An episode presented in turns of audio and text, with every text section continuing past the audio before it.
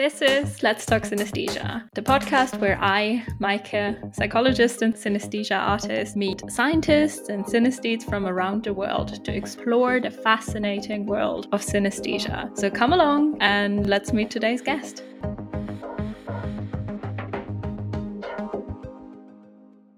Okay, welcome back to the second episode of the second season. I have a very, very special guest with me. We're going to meet her in a second. Yeah, today's episode will be about what my guest does professionally. And we will talk about their synesthesia and we will also talk about a couple weird, like, product ideas to how non synesthetes could experience the way we or other synesthetes experience the world. So yeah, welcome with me, Kaitlyn Hova. Hi, Kaitlyn. How are you doing today? Hello. Oh, it is a lovely morning. Thank you so much for having me. So nice to have you on. So, I have a couple laid back questions for you to dive into the episode. And the first one would be Who are you? Oh, I didn't think we were going that deep, but yeah. uh, well, uh, well, I guess uh, so. I am a co-founder of Hova Labs, a software engineer, uh, background in neuroscience. I play violin. I compose. Uh, I do like giving a lot of uh, like TED Med talks. Uh, you know, I just I'm all over the place, but really, I'm just really curious about a lot of things, which take me down a lot of different paths. Oh, that's amazing. So you're a neuroscientist, but you're also a software engineer. You're also an executive director. You're a mom and a synesthete and a professional violin player. Wow. Yeah, I got to get better at selling myself for sure. so the second question would be where are you from and where are you recording from? Yeah. I am from the Midwest in the United States, but these days I live really close to like Berkeley in California. I'm recording from my office on a couch with a little stuffed animal next to me for support. and it is like 8 in the morning for you, whereas here in the UK it's 4 p.m. Oh, that's wild. Yeah. And the last question would be what forms of synesthesia do you have, and when did you find out you had synesthesia? So I have a ton of different types. Uh, I feel like as I've gotten more introspective, I've discovered more and more. But the ones that I do know for sure is like sound to color, people to color, numbers and letters to colors, motion to sound, like all these different types. And I didn't realize it was like there was a word for it until I was in college because I do remember discussing it briefly in like kindergarten. And I drew my parents in the colors that I, I saw for them, which were my mom's uh, light blue and light pink, and my dad was red and black. And I remember another kid being like, that's not people color. So I was like, I took a mental note and I was like, I will never discuss this in public again. Wait, did you use the color for their skin color or more like an aura thing? Yeah, it was like both. Because I was just like, obviously, this is my parents. Look at them. But it was in my final course in college for music theory where my professor just kind of mentioned like offhand like hey uh fun fact did you know that people can see sounds as colors like some people? And i was like yeah what are you doing? Because i i literally used those colors for that entire class. Made so much sense because i was such a bad study buddy because i'd be like okay yeah it's this interval because i would see the colors of the notes and i would draw on a, a piece of paper a piano and then i would just do the math in between the notes. And i'd be like that's the the interval. I got it. Bam. So yeah, it, it was just a, a real moment for me where I was like, wow, there's a lot more out there, especially like in consciousness than I thought, because I've been just existing in this world for so long without really like examining it. So I, I quit my music degree at that point and I just went full on into neuroscience to see what was going on. Oh, really? Based on that interaction and Yeah. really? So that class just changed your path completely. Yeah, yeah, that guy just mentioning like, "Oh, off the, you know, just did you know this?" Just like completely changed my life. So you just never know the things that you say and how they'll affect people. And I'm just so grateful because it's something that I like, you know, I, I really got into. And that was after being a professional viol- violinist. No, I can't say it. Yeah. Violinist for what was it, like eight years already? I think you Yeah. started at 13.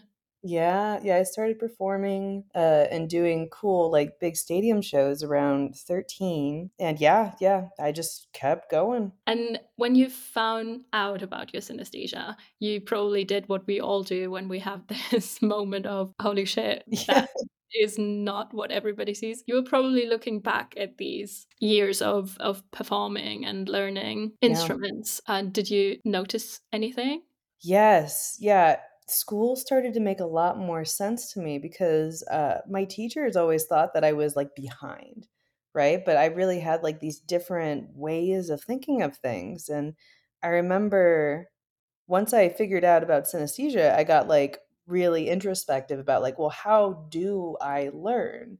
Because I definitely learn differently than other people. So, uh, did you ever have, like, vocabulary tests in, like, middle school where they'd be like, "Match the word to the definition"? Yeah. Yeah, yeah, Okay, so, uh, I just could never focus.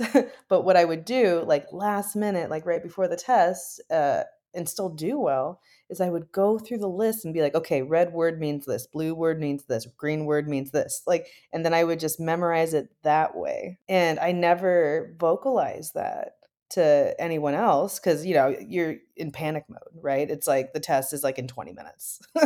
But yeah, just getting really into, like, how do you remember things? How do you recognize patterns? And it just completely changed how I approached learning in general because you could kinda figure out your patterns. And I remember a part of my neuroscience studies was you have to understand the difference between different types of neurons. And I had a moment where our professor, this poor genetics professor, got assigned to do neurobiology. Oh, oh, he hated it.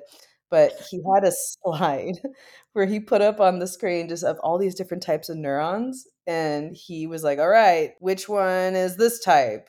And then no one raised their hands, but I knew because it was the one that looks like a yellow shape. And then he looked at Ooh. and then he was like, "E everyone got that?" And everyone else was like, "No, I absolutely do not get it." Um, and I what is the shape of yellow? Yeah, it was like a a neuron that has more of like a fanned out shape on top. It was like literally like the same picture from the book.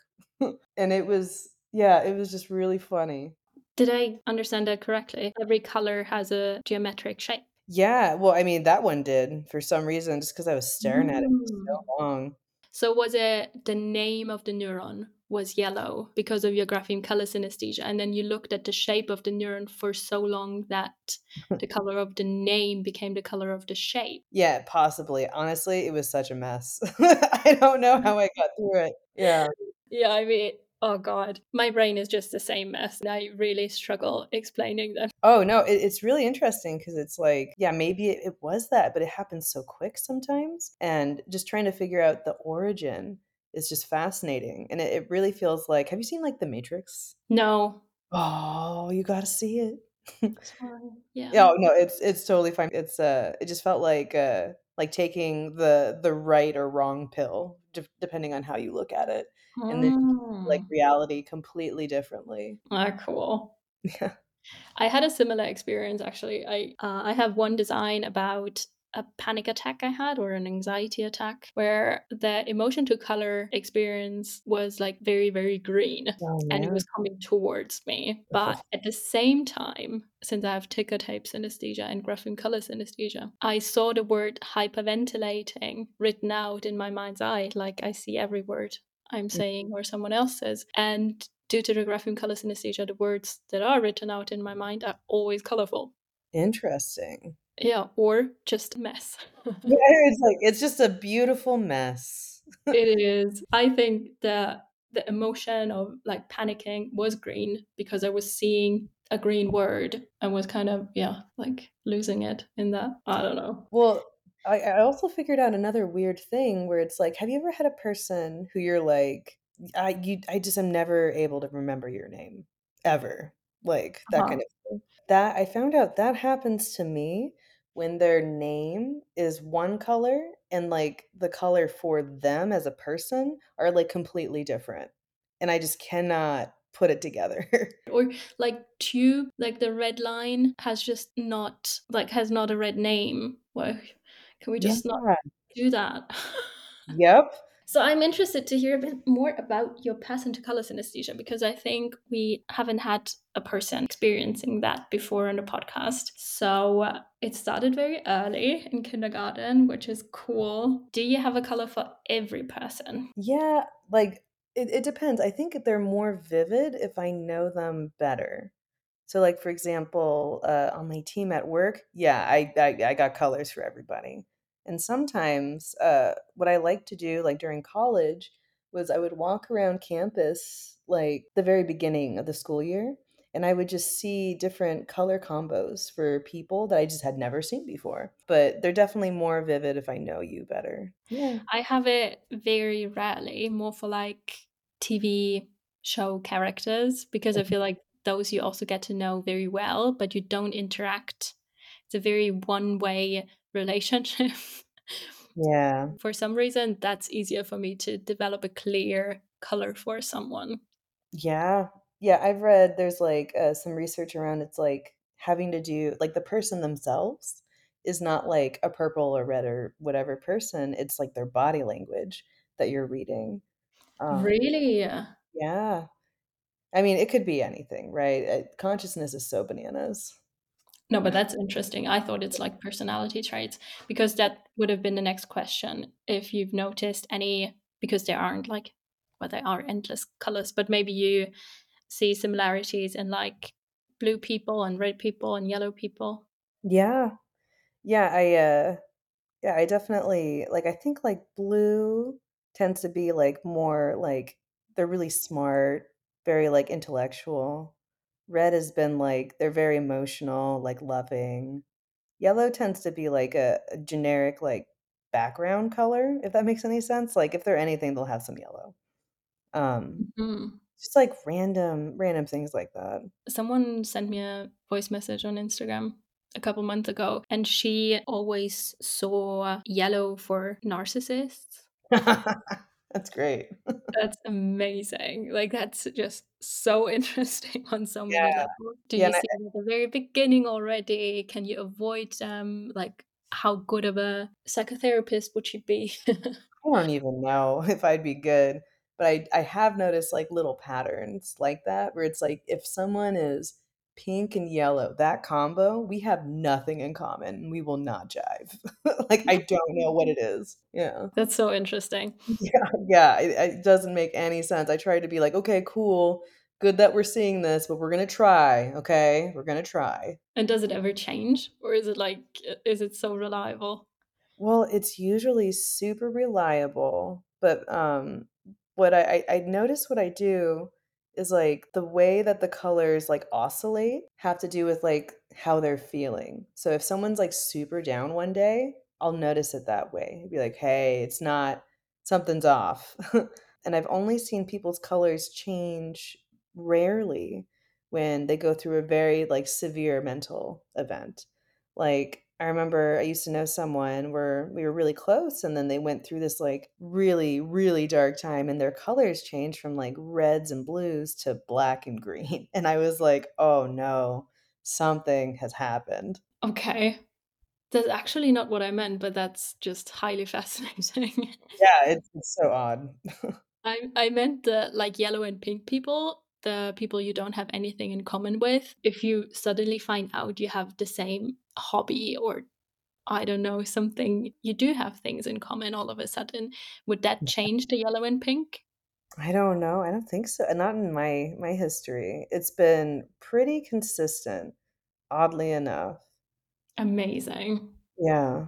And when you studied neuroscience, did you, uh, do research on synesthesia? Oh, I so desperately wanted to.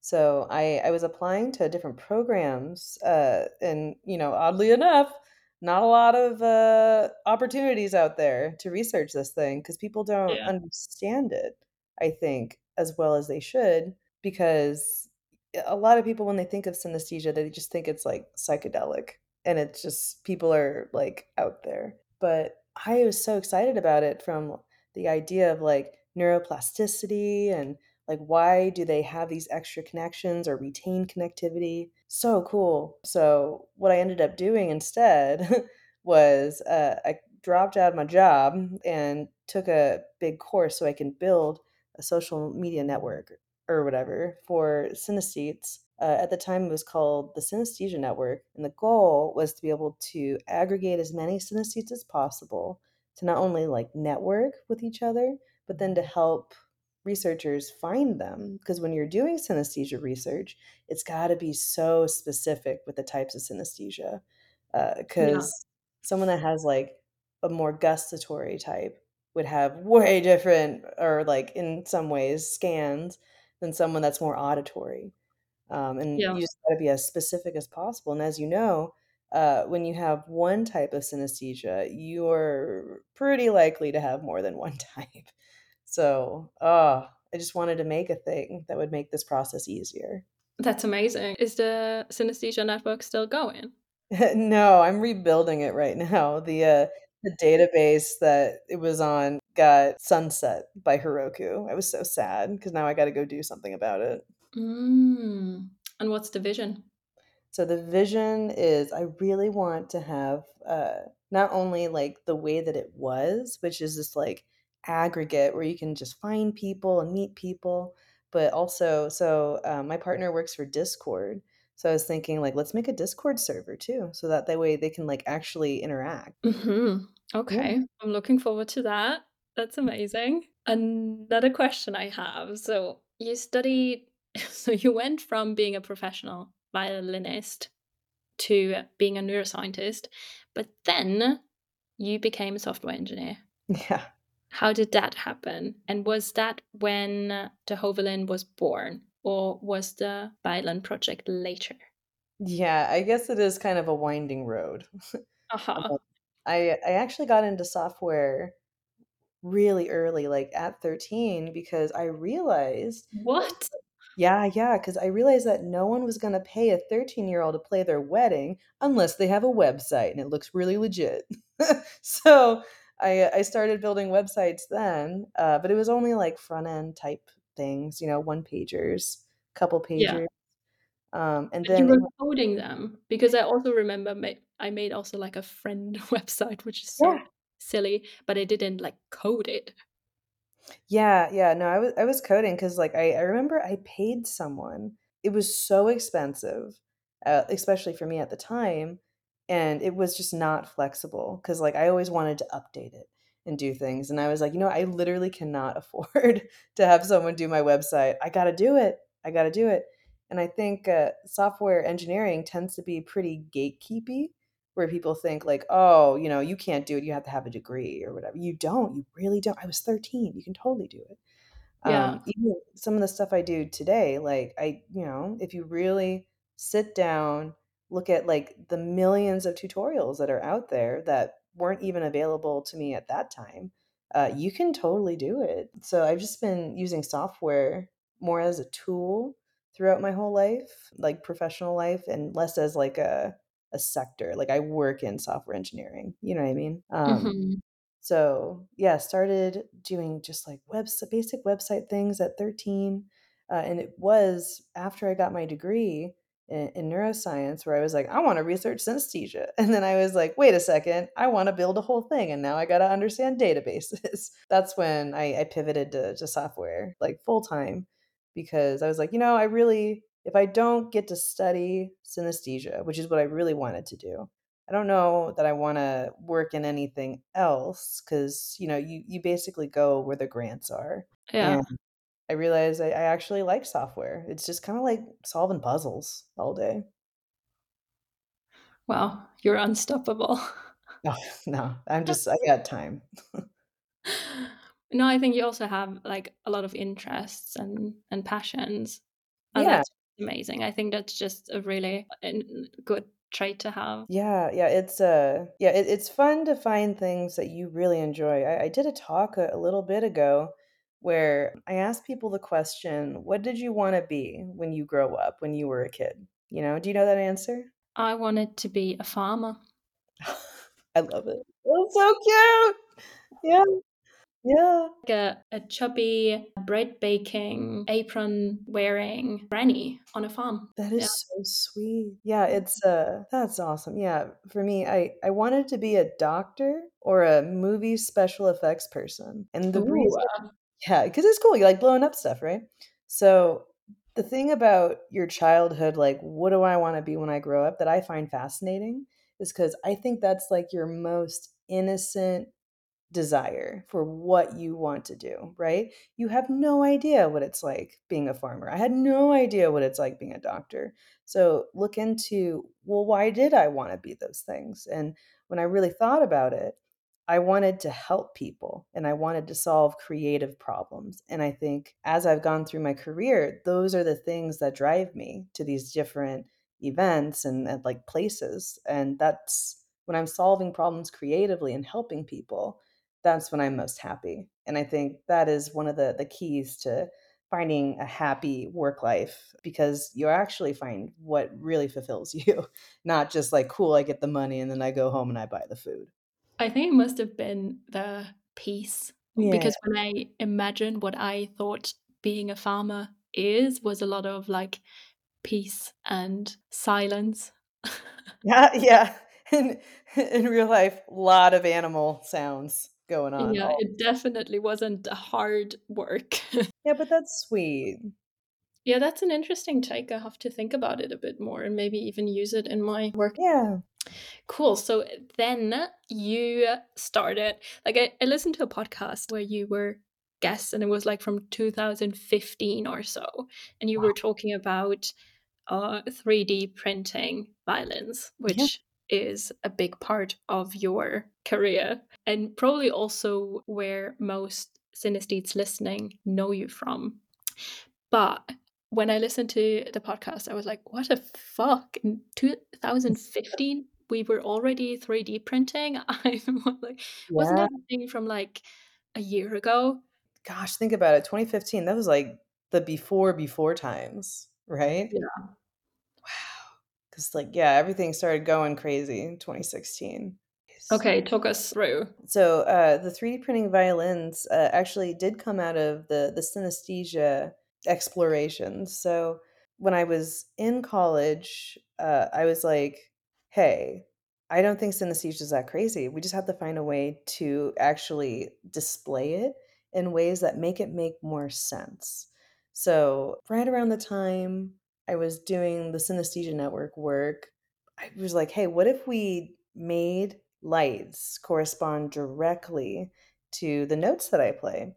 And I would write loop pedal songs so that way it breaks down the whole song by each line. So you don't just start with a wall of color.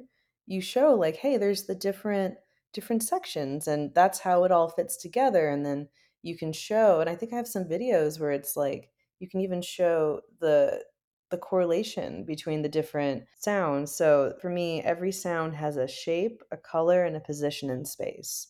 So it looks like a really cool, like animated video picture of like a painting. Mhm. So that's where it came from. The the original synesthesia violin experience was actually my partner Matt would line up a bunch of LED pucks on the ground and then I would play, and, uh, he set up this situation or the setup where it would just basically be like a tuner, and it would just register what the note was and then kick over lights to the pucks. Mhm. and then we're like, "That's really cool, but it's, like, really hard to transport," and they were Mhm. not necessarily easy to use. I think the technology is probably better these days. So I was like, well, what if we brought the lights inside of the violin? That would be really dope, right? And So also a lot closer to like your experience, I guess. yeah, exactly. And I think it would really like bridge that understanding gap with people because it's like, I don't want it to seem like it's that out there. It's really not. It's just another way of experiencing. So we wanted to find like, well, what if we got like a clear violin? That'd be really cool.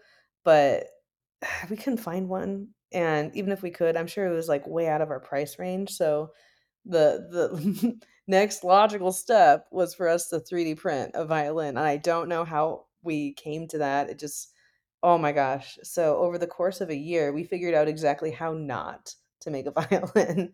Uh, like, it started out as a stick with strings, and it was really unfortunate because, uh, we were doing a ton of stuff that was just math-based, and then eventually we got into more of, like, a CAD program, and infuriating that the the setup for the violin that made the most most sense was one that looks exactly like how violins look like.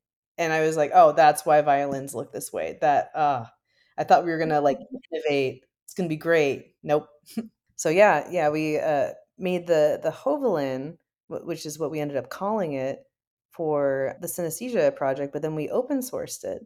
So now everyone, you know, you can go to our our website. I think it's a there's a quick link if you just go to hovalin.com, and you can just download it and enjoy. Um, and that project kinda took on its own. Oh, own wait.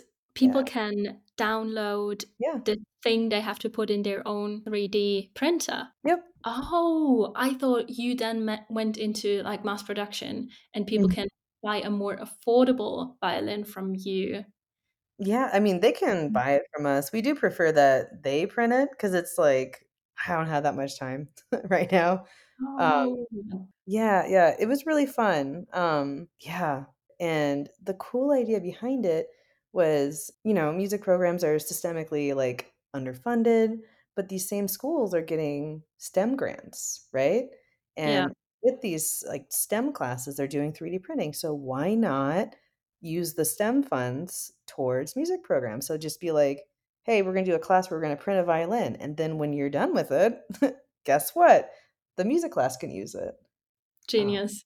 yeah, it's fun stuff like that. And so much more accessible then for so many people because instruments are fricking expensive. Yeah, they are really expensive, and, yeah, obviously, this violin does not sound like a a wood violin would. It's not as loud for sure, but it's better than no violin, you know, especially when, like, music program's underfunded. So when you play the Hovalin at events or at the, like, TEDMED talks you gave, were there people saying, "Now I get it?" Like, did it I mean, the intention is to make other people experience roughly what we experience, and did people, like, did it have this effect of, "Okay, now they get it a bit more?"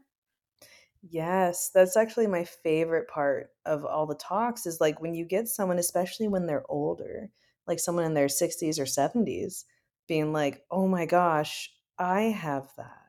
I know" Oh, also good. Yeah, because it's like I guess we don't really talk about consciousness a lot, Yeah. and, uh, introspection is definitely, like, a skill, uh, and a muscle too, because you know, you're you're trying to parse out, like, how do you parse? Yeah. Um, but, yeah, that that that's really special to me 'cause I I I couldn't believe that, like, I went all the way to college before trying to even come close to understanding how I experience the world, and I think it's just such a gift to give someone, just the the idea that, like, you can maybe have an even more beautiful vision of the world inside of your own mind than the world itself. Um, Oh, yes. yeah. Also love the messages But I realized I have another form, or I realized I'm a synesthete and I had no idea before, I was just listening because I was interested. Yeah, yeah, I mean, especially, like, if you can get a message or a description of synesthesia down to such a level where people are open to thinking about it, you know? Because if you start, like, saying, like, "I I see sounds, ah," people are like, "That person's crazy, we're not gonna talk." But if you, like, break it down, like, "Look, this is all the different parts of the song, this is how they interact, like, what do you think?" It just makes it a little bit more a little easier to digest, I guess. Yeah, and I think music is also a great one because to some extent, we use synesthetic language with music a lot more than we do for other experiences, like, Yeah. music can be dark or bright or heavy or light or all these like, maybe not many people would say this is blue and this is red, but Yeah. other, like, temperature or brightness related terms, um, are a good bridge to, like, understand the connection. Yeah, yeah, or like the the Kiki and Bouba experiment, Exactly. right? That exactly. that'll always get them where they're just like, "Wait a second, why do I think that shape is named Kiki?" Yeah. Like, like, "Okay, cool. That's where we'll we will start today." Yeah, that's so good. And how satisfying and how close to your experience is the colorful violin? Well, the violin Oh, is one, but it's pretty close. It's pretty close. Uh, we're working on, uh, getting the colors to appear in the same way because it's not like a a quick, like, bam, green kind of a thing. It like, it definitely yeah. But yeah, it's it's pretty close. I I am really pleased with it. Uh, we haven't had the opportunity to work on it in a while. I definitely took a little hiatus from performing during COVID because Mhm. uh, I have 2 little tiny babies, and I was like, "I cannot be around a lot of people right now." Yeah. Yeah. Yeah. But you also said that music has not only a color, but also form and is located in space. Yeah. And that's not something the violin can provide. Yeah. Did you ever look into like animation to like even get even closer to your the experience you have in your mind's eye? Yeah, yeah, I, uh, I have a few videos where I I got, uh, either I did it or I like, there I think there's one I did for the Discovery Channel, uh, I I guess at the the time, where I I met with this animation person, and I Uh-huh. basically, like, was like, "Okay, here's the deal. We're gonna not leave this room, and you're gonna move the shapes everywhere I say you're gonna move them." He was so patient, like, I I hope I I got him, like, a little, like, gift basket or something at the end, he deserved it. I think my favorite one is, uh, one that I I hand animated myself. It's me playing a rendition of "Such Great Heights" from the Postal Service. That is my favorite song for synesthesia experiences. It's so Mhm. good. Have you heard it? Don't think so, but I'm gonna Oh, do after this, uh, listen to it with headphones and turn the lights off. You'll have a great time. Can you say the title again? Yeah, uh, Such Great Heights by the Postal Service. Okay, I'll definitely look it up. Yeah, it's lovely. That's so cool. So, like I was asking because I always feel like animation just is a lot closer to my experience than like the digital collages I do. And it's satisfying and I love it. But I think about a lot, especially when speaking to other synesthetes, is how can we actually make it as realistic as possible? Yeah. And I mean, you're doing an amazing job with the violin. It made it so uh, easy to understand what it can look like and like the the TED Talks we can find on on YouTube. It I think that's just such a valuable what is it? I don't know. I I I'm lacking words, but That's okay. Thank you so much. Uh, it means a lot. We, uh, put a lot of work into it. Kind can't Yeah, imagine. yeah, it it was it's a lot. Oh, I should I should probably say I can't imagine because it took you years. It's such a pleasing result, isn't it? Yeah, it it's really fun. I I don't know what we're gonna get into next, but we'll see. Okay, so I wanted to ask you if you're down to brainstorm a couple products like yours, but for other forms of synesthesia. I had a lot of fun coming up with these. I don't think they're all like realistic, but I think it could inspire us to think in different ways. So, do you want to hear my first product idea? Absolutely, let's do this. All right, lexical to gustatory synesthesia. Mhm. So I have I think it's called a retainer when you have braces and then you have the thing behind your teeth. Okay. Do you know what I mean? Oh, yeah. I, yeah, long time braces person. okay. Perfect. So I thought, what if we have a tiny thing that goes on the retainer that reacts to sounds and words, and it can, uh, give you 10 different tastes, but also combinations of these 10 different tastes, and it just goes, like, under your tongue, and then you uh, maybe you have to go watch a specific movie where the words with these flavors are in. mhm, So you go to the movies, you have that in your mouth, and then you hear them talk about Stephen, who goes to uh, a spaceship and he's eating broccoli and has a dog with him. And all these different words give a different taste, and you just have the movie experience with the taste actually coming into your mouth, like it does, for example, for James Wannerton. Yeah. I think uh, one of the most appealing keys to this is that it's only limited to 10 hopefully appealing tastes because I I love reading like uh, all of uh, James's work where like there's different like stops on the the UK like subway or whatever where they just like taste awful. Yeah. Oh, I I can't even imagine that. But yeah, I mean, I guess that would do it. How realistic do you think it is? Oh gosh, I don't even know. Yeah, I wonder because I remember I've talked to a few people with this type of synesthesia, and I remember one person had a really interesting introspection about like like why does she taste different things? Like Mm-hmm. she was skiing, right? You know how skis make like little tracks? Mm-hmm. And she was looking at a, a, cross section where they had crossed each other, and she tasted Uh-huh. like butterscotch cookies. and she's like, "Wait a second, that shape is what's on top of butterscotch cookies." Like, right? Yeah. So it's like, I wonder if there could be even like cool things with that. Ooh, uh, that is cool. I mean, Yeah. it has to come from somewhere, Yeah. Yeah, absolutely. but So I like think 90% of them will always just be hidden. random. Yeah, exactly. Yeah. Yeah, No. that'd be really cool. Like, especially if like like what would be a good movie? Maybe like Charlie and the Chocolate Factory. That'd be a really like vivid one. Mm, hmm That's a good one. Yeah. Okay, I have another idea. Do you experience any mirror pain or mir- mirror touch forms? Uh, only like very lately. I know people where it's like so severe, and I don't think I got that. hmm Yeah. I also don't, but I thought if we would have a product which is, it's again happening at the movies. Okay. Okay. a person would buy a ticket and also get like a full body suit that is synchronized with the movie and then there would be some violence in the movie and the person through that bodysuit would feel like a sting in their chest when someone's shot or feel pain like not not pain pain but pressure in their leg when someone i don't know is run over by a car Yeah. and has an injured leg wouldn't that be amazing That was hilarious, especially for like a movie like Saw.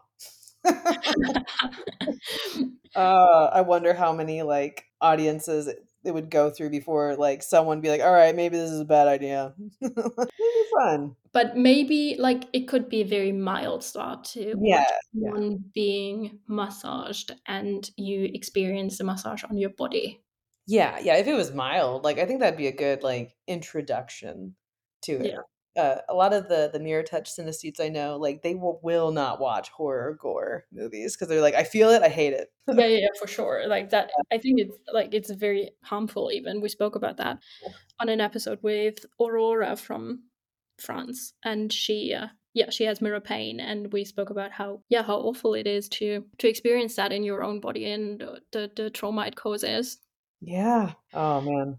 it's wild Yeah, I uh, I can only imagine for sure. okay another one is contact lenses that give you a ticker tape experience Ooh, okay. i think that's the most unrealistic Maybe. It should probably be glasses or something like that. But I just felt like it's too much out there with glasses because it's so much happening in my mind's eye Yeah. and not really where my glasses are. Yeah, and remember like Google tried to doing those Google glasses and they just did not take off the way that we thought it would. Yeah, exactly. That's also what I thought about. Yeah. Yeah, so contact lenses it is. It's got to be contacts. Yeah. okay, my next suggestion is the sextant.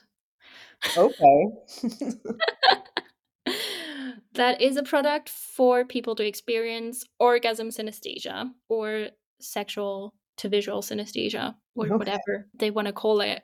So it's a black tent, but on the like ceiling of the tent, you have this animated visual show going on and it has to be somewhat synchronized to your own arousal so it can the animation has to also reach a climax i guess to make it realistic Yeah, I just wonder about the mechanics. yeah Yeah. Yeah, it could be interesting. I wonder, like, I remember there's even like similar type of setups for like events I've heard of in New York where they they have different colors or whatever with the foods that they serve. Like, Mm, trying to like bridge that. cool Yeah. so where would the color be Mm, like in the tent? no i mean no in the restaurant Oh, I don't know. I never went. It's one of those things where it's like I want to go someday just to know. But I've heard of these events. Yeah, it sounds amazing. Yeah, and I mean, I know I'm not the first person to think about these, but I kind of saw like a movie set where they film movies, maybe one that isn't used anymore, and you just get a ticket and then you have these different rooms to experience different forms, or you can go to the cinema. Maybe don't have sex there, but Yeah, yeah. the other things.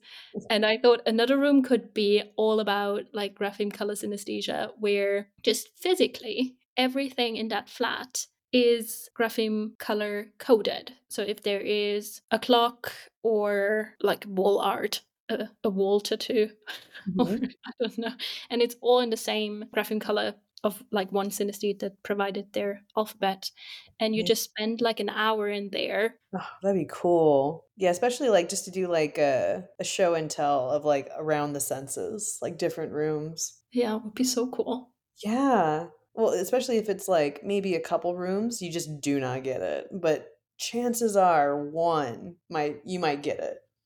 Yeah, I think especially the mirror pain you would just get.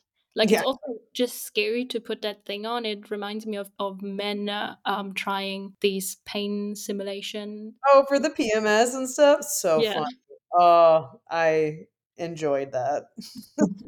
So I think it's pretty like scary to try it out, but maybe the bodysuit could even have like a regulation thing, like you can dim it up and down. Yeah. But I think that would be just the most realistic experience of a mirror pain synesthete. Yeah, true. True. Oh, that'd be wild. Yeah, one of my uh, favorite uh, mirror touch synesthetes is someone named Dr. Joel Salinas. He wrote a whole book about it. Like, Yeah, like there, it's the the amount of situations that it affects is just mind blowing. it is. Yeah. It's so wild, and I think it's amazing when you're an adult and you have figured it out. But as a kid, I I just gosh, it it makes me feel so uh, bad for a kid that just doesn't get how the world can be that Yeah. violent. Well, yeah, and like uh, I mean, especially remembering like my experiences and just seeing how like the world engages with like even my kids. Kids aren't taking that seriously, you know? So like when they're saying like, "Hey, I have this," or "I'm feeling this," it's not, you know, people be like, "Ah, that's crazy, huh?" Next. You know? I I just Mhm. wish we would uh, engage more with that that type of thought with children. Yeah, exactly. Well, so I think we should build this synesthesia house. Maybe it's a house. Yeah, why not? And then in one room, we um, have the violin, of course, like that's the auditory visual experience. Yeah. But maybe people can even taste it. Like that would would be a good addition. The retainer on top of the auditory. Yeah, yeah, yeah, it'd be interesting if, like, every room you could keep layering, you know what I mean? Where it's like, "Okay, cool, Do you want the one-to-one, you know, sound to color? Cool. Do you want the sound to color to taste?" We're gonna just just keep going. But it Yes. And the ticker tape lenses. yes, and it's like, obviously, we can only, like, capture, like, one person's version of how they experience each each of these different types of synesthesia. It'll be different for everybody, but it would just be so wild to send people on that trip. And not only being overwhelmed in the moment and like Yeah. fascinated, but you would also give them, which is just as important, the experience of going home and needing time to recover from the world. Yes. Yeah, the overstimulation, you Yes. know? Where it's like, I I can't really handle, like, being around a ton of people for super long periods of time, uh, Yeah. and just to have them understand, like, no, it's not anything, like, super bad, I just need you know, gotta take a little break, for sure. Yeah. Yeah, same. And it also I that's a big thing for me. The overstimulation just creeps into my sleep so Yeah. badly.